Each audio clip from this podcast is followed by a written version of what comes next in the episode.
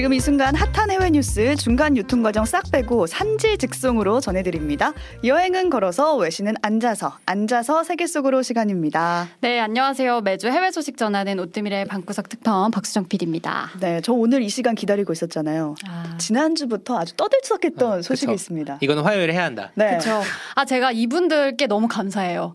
이분들 없으면 외신 아이템 매주 너무 고민 많이 할 것 같은데 항상 저에게 재밌는 아이템을 주시는 감사한 분들입니다. 네. 바로 일론 머스크와 마크 주커버그 이야기인데요.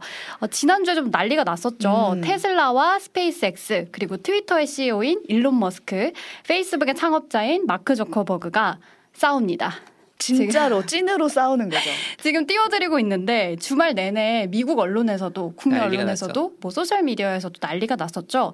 뭐 두 사람의 능력치를 이렇게 게임 캐릭터로 터처럼 비교를 하면서 아, 누가 이길까 음. 사람들이 재밌게 얘기를 하고 있었는데 지금 듣고 계시는 분들 잊으실까봐 말씀을 드리자면 화면에서 오른쪽에 있는 일론 머스크 전 세계 1, 2등 하는. 부자고요. 잠깐 잊었어요. 네. 왼쪽에 있는 마크 저커버그도 요즘 조금 시들해도 한 전 세계 6위 정도 하는 음. 엄청난 거물 인사예요. 부자죠. 그렇죠. 근데 왜 이 둘이 물리적으로 정말 싸우겠다는 건지 정말 왜 이러는 건지 아니 궁금하거든요. 싸움이 났다고 했을 때 사람들이 이제 흔히 하는 착각이죠. 뭔가 갈등이 있나 보다. 아, 그게 아니라 갈등 상황이 아니라 정말 얼굴에 펀치를 날리는 그렇죠. 그런 그러니까요. 상황이다. 기술적으로 싸우는 게 아니에요. 그렇죠. 시쳇말로 현피라고 합니다.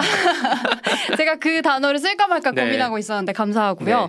일단 현재까지 진행 상황 타임라인을 간단히 말씀을 드리자면 일단 마크 저커버그는 그 메타라는 회사에서 페이스북을 하고 있잖아요. 일론 머스크는 트위터를 하고 있고 음. 근데 이제 마크 저커버그가 트위터의 라이벌 회사를 만들겠다. 음. 스레드라는 서비스 를 launching하겠다라는 소식을 발표를 했는데 일론 머스크가 트위터에서 이걸 아주 신랄하게 비꼽니다. 음. 아, 이 전 지구가 주커버그의 엄지 손가락 밑에 있게 될 날이 너무 기다려지네. 이렇게 비꼬네요.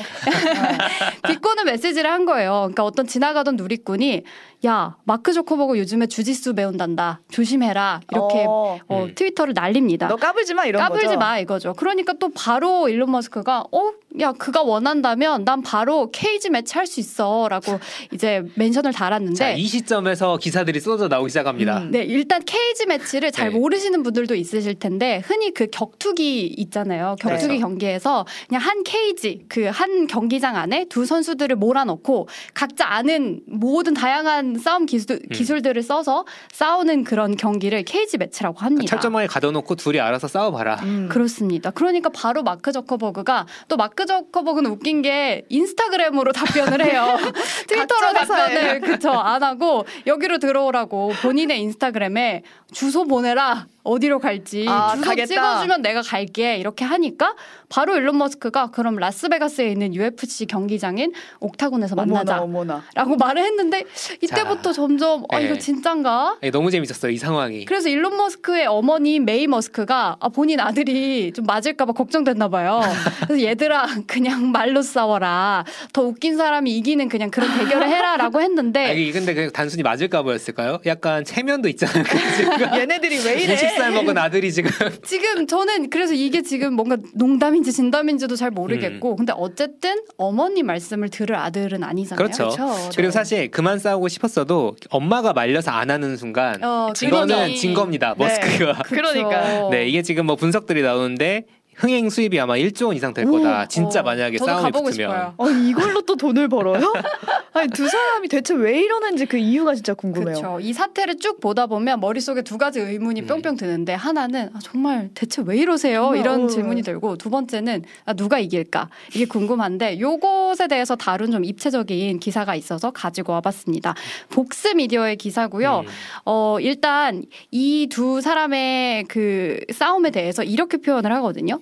이들이 이렇게 관심을 간청하는 것은 어쩌면 그들이 묻어버리고 싶어 하는 뉴스들로부터 관심을 돌리기 위한 수단일 수도 있다라고 오. 분석을 하고 음. 있습니다. 묻어버리고 싶었던 무언가가 있다는 얘기네요. 그렇죠. 그렇게 오. 추측할 만한 정황이 있기 때문에 이제 이런 표현을 쓴 것 같은데 오. 이 싸움 소동이 한창 일어나기 바로 직전에 이제 마크 저커버그의 회사인 메타 그리고 페이스북에서 어떤 이슈가 있었어요.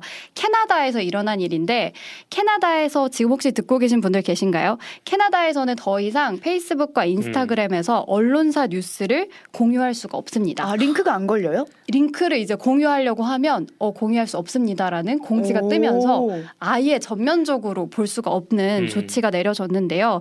이게 어떻게 된 일이냐 하면 캐나다에서 이제 뉴스 산업을 보호해야 한다라고 음. 하면서 온라인 뉴스법이 시행이 됐는데 이제 페이스북이나 인스타그램 등에서 언론사의 뉴스를 링크로 공유할 때 일정 금액을 그 해당 언론사에 지불하게 하는 법이 통과가 된 거죠. 음. 그래서 마- 뭐 마치 뭐 노래 우리 틀면 스트리밍처럼 얼마 주듯이. 얼마씩. 조금씩 주듯이 뉴스도 비슷한 개념이 도입이 된 건데 이러니까 메타가 바로 아 그럼 페이스북이랑 인스타그램에서 언론사 뉴스 다 막아 음. 다 내려버려 이렇게 강경하게 아. 대응을 한 거예요. 돈 주느니 그냥 다 막아버리겠다네요. 그렇죠. 근데 음. 문제는 이런 강경한 대응이 많은 사람들의 비판을 지금 음. 받고 있다는 건데 뭐 언뜻 생각해도 굉장히 불편 할것 같잖아요. 그렇죠. 이용자들이. 왜냐하면 뉴스를 언론사 채널이 아니라 보통 SNS 이렇게 예, 예. 올리면서 다 보거든요. 그렇죠. 지금 캐나다에 계신 분들 혹시 CBS 뉴스 음. 페이스북으로 공유할 수 있는지 한번 확인해 봐 주시면 아, 좋겠는데. 우리 것까지 차단했나? 우리 것도 아마 안 되지 않을까. 저도 궁금한데 이게 작년에 호주에서 비슷한 사례가 있었어요. 작년이 아니고 재작년에 2021년도에 호주 정부에서도 비슷한 조치를 취했었는데 그때도 메타가 강경하게 다 막아버렸어요. 음. 호주의 모든 언론사들을 페이스북과 인스타그램에서 막아버렸는데 하필 그때가 또 이제 팬데믹 시절이었잖아요. 어. 그래서 뭔가 보건과 관련된 그리고 응급 서비스와 관련된 국민들이 꼭 봐야 하는 정보들을 페이스북과 인스타그램에서 차단해 버리면서 이용자가 필요한 정보를 얻지 못하고 음. 어, 좀 난감한 상황이 있었거든요. 단순히 필요한 정보 수준이 아니라 가짜 뉴스는 마음대로 올렸을 거 아니에요. 그렇죠. 언론사에 팩트 체크가 된 기사들은 그렇죠. 뭐 막아져 있으면 말 그대로 음. 혼돈의 그렇죠. 카오스가 됐는데 그때 이제 메타의 책임론이 많이 떠올랐습니다. 플랫폼 사업자로서 뭐 이렇게 해도 되는 것인가 아무리 음. 돈이 뭐 중요하다지만 그래서 아 일주일 만에 그 조치를 철회했던 그런 음. 사례가 있었어요. 그래서 이번에 캐나다에서 뉴스 금지 조치로 또 이런 비슷한 사례가 반복이 될 때 아 분명히 이번 기회에는 메타의 책임 그리고 음. 테크 기업이 어떻게 하는 게 올바른가 이런 논의가 수면 위로 다시 올라오기에 딱 좋은 타이밍이었던 거죠. 아. 딱그 타이밍에 우리 둘이 싸운다 해가지고 네. 그런 네. 걸 막아버렸다. 다 묻어버렸다. 묻어버렸죠. 저도 이 기사를 찾으면서 오. 메타, 페이스북 검색하면 뭐 싸우는 얘기밖에 안 나오니까 찾기가 힘들더라고요. 네. 근데 주커버그는 뭐 그렇다고 치고 그러면 일론 머스크는 뭐 막을 어떤 게 있었어요? 일단 원래 조금 이런 걸 좋아하시는 분인 것 같긴 한데 일단 마크 조커버그에게는 숨기고 싶은 페이스북의 뉴스가 음. 있었다라는 정황이 있고 일론 머스크에게도 동기가 있기는 합니다. 음. 지금 미국에서 아주 이미지가 바닥을 치고 있거든요. 어, 어느 정도냐면 매년 미 국에서 100대 대기업의 평판 순위를 매기거든요. 근데 일론 머스크가 운영하는 트위터가 이제 뒤에서 4등이에요. 4등인데. 어쩌다가 이렇게 됐을까요? 뭐 우리가 뭐 틱톡 뭐 음. 미국에서 이미지 안 좋다 하는데 틱톡보다 훨씬 낫고요. 그더 굴욕인 거는 일론 머스크의 테슬라가 이제 작년까지만 해도 굉장히 잘 나가고 이미지가 좋은 기업이었는데 fastest droppers라고 해서 가장 빨리 순위가 떨어진 기업에서 1위를 했습니다. 어머나 어머나. 작년에 비해서 평판이 50이나 떨어진 거죠. 그래서 이 기업 평판 보고서만 봐도 일론 머스크가 얼마나 지금 미국에서 인지도와 그 인기가 많이 떨어지고 음. 있는지를 음. 확인할 수가 있죠. 처음에는 뭔가 성공한 사업가, 혁신가 이런 이미지였는데 지금은 약간 비호감, 특히 그쵸. 네, 한물간 이런 느낌을 더 많이 주는 것 같아서 그런 이미지를 없애고 어. 뭔가 반전을 주고 싶어서 이런 이슈를 만들어낸 어, 건가요? 그런 동기가 있다고 볼 수 있을 것 같아요. 그리고 또 마치 그 마찬가지로 마크 저커버그에게도 뭐 좀 더 인지도를 올리고 싶어하는 동기가 있을 거라고 분석을 하고 있거든요. 하- 사실 머스크보다는 덜 유명해서 그렇죠. 네. 왜 정치인들도 그런 거 많이 하잖아요. 막 라이벌 구도 만들고. 그렇죠. 어. 저도 사실 오뜨밀 그 팟캐스트 순위를 매일 보면서 BBC랑 붙어 있는 날이 있거든요. 그러면 BBC의 라이벌 오뜨밀 이런 식으로 좀 바이럴을 해야 되나 생각할 그렇죠. 때가 있거든요. 그러니까 정치인들이 끄고 싶을 때 초선 의원이나 유명하지 않은 사람들이 대통령이나 상대당 당 대표만 그렇게 아. 비판을 해요. 그거랑 똑같은 거죠 어떻게 그렇게 보면. 거물급의 인사를 음. 계속 라이벌로 만들면 본인도 이제 그 음. 급으로 인지도가 올라가는 효과가 있잖아요. 음. 마크 저커버그도 이렇게 뭔가 일론 머스크처럼 확 유명한 사람이 되고 싶어하는 그런 동기가 담기지 않았나 기사가 음. 분석을 하고 있습니다. 아, 그리고 실제로 두 사람의 악연도 있다고는 하더라고요. 음. 네 그런 것도 있다는 분석도 정말. 그러면 진짜 그냥 서로 한대 음, 때릴 때리고 치고 싶은 싶어서 건가? 정말 치고 싶었나? 그런 걸 수도 있다라는 분석도 있기는 해요.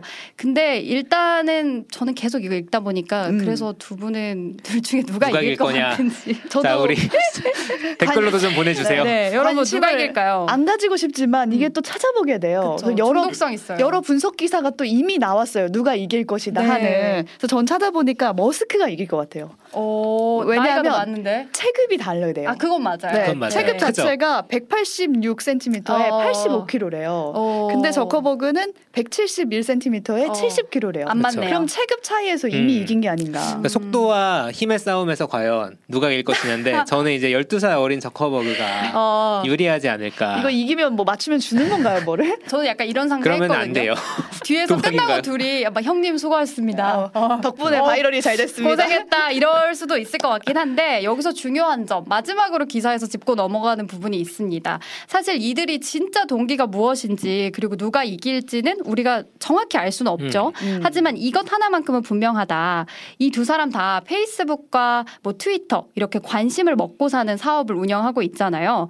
이 둘에 대한 관심이 커지고 이 관심이 점점 퍼질수록 결국 이 둘은 더 부자가 되고 더 영향력이 아. 큰 사람들이 된다. 어. 이렇게 터무니없는 싸움들을 계속 만들어내고 매달리게 하면서 이들은 우리에게 지금도 묻고 있는 것 같다. 재밌지 않니? 헉, 나에게 관심 가지렴. 그렇죠. 이렇게 묻고 있는 거죠. 그리고 여기 우리가 운영하는데 오면은 이런 사람들이 많아. 그렇죠. 그래서 저도 솔직히 관심 가지기 싫은데 이거 준비하면서 트위터를 거의 뭐 실시간으로 찾아봤어요. 찾아봐야 되거든. 계속 체류 시간이 늘더라고요. 맞아요. 그래서 아유 오뜨밀도 좀 싸움을 붙여야 되나? 뭐라도 하나. 그런 나쁜 생각을 좀 하게 됐습니다. 네, 아마 이런 관심 끌기용 대결을 좀 줄줄이 이어갈까봐 그게 좀 겁나기도 하고요. 여러분은 누가 이길 것 같은지 저희한테 의견 보내주시고요. 다음 소식으로 넘어가 볼게요. 네, 다음 소식은 미국으로 넘어가서 코네티컷 음, 주로 아메리카. 가보겠습니다. 두 분 혹시 Kia Boys라고 들어보셨어요? Kia Boys. 아이돌 네. 그룹 이름인가요?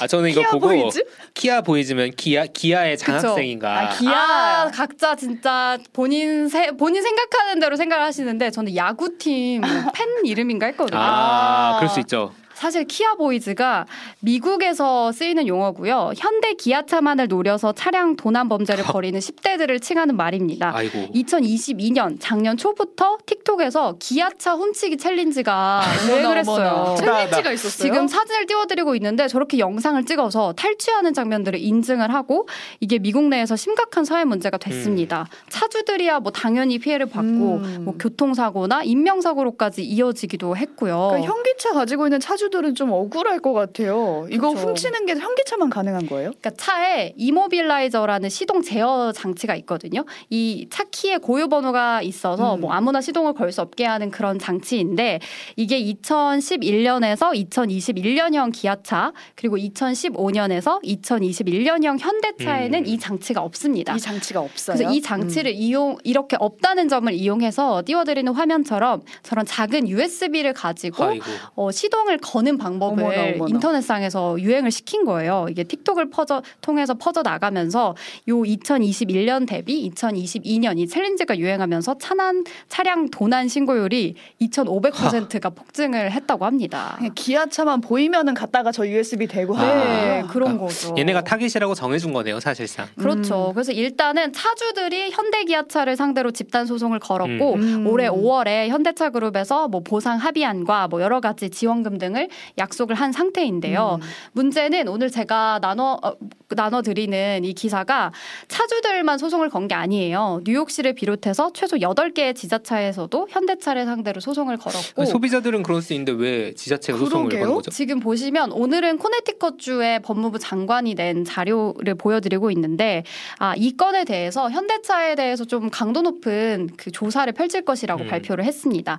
우리가 현대 기아차에 여러 번- 번이나 되풀이해서 차량의 잘못된 곳을 바로잡고 공공안전에 취약한 점을 개선해라라고 요청을 아. 했는데도 음. 이 범죄율이 떨어지지 않았다. 아. 그래서 이런 어떻게 자동차를 판매하게 됐는지 어떻게 도난당하기 쉬운데도 이게 허가가 났는지 음. 등 모든 결정 과정을 조사하겠다라고 강경하게 아. 밝혔습니다. 아, 그러니까 심지어 현기차 주인들은 보험도 지금 못 든다고 네, 하더라고요. 보험 가입을 거부하는 보험사들이 늘어나고 있다고 아. 합니다. 그럴 법도 하죠. 그러니까요. 훔쳐 훔쳐가니까. 훔쳐가니까 그러니까 결국에는 뭐 차 만드는 비용 아끼려다 소송으로 더 큰 비용 쓰게 됐다 이런 그렇게 얘기도 된 있더라고요. 셈이에요. 네. 그래서 앞으로 어떻게 진행이 되는지 음. 이게 좀 이 기업한테 책임을 많이 물리는 음. 것도 저한테는 좀 재밌게 느- 흥미로운 흥미롭게. 음. 느껴지더라고요. 좀 계속 팔로우업 하면서 알려드리도록 하겠습니다. 네. 네, 다음 소식으로 가볼게요. 네, 또 마지막으로는 빌보드 소식 간단하게 말씀드릴게요. 우리 코너 속 코너가 약간 빌보드 K-pop. 속 케이팝을 찾아보자가 된 것 같은데 K-팝 꼭 얘기하죠.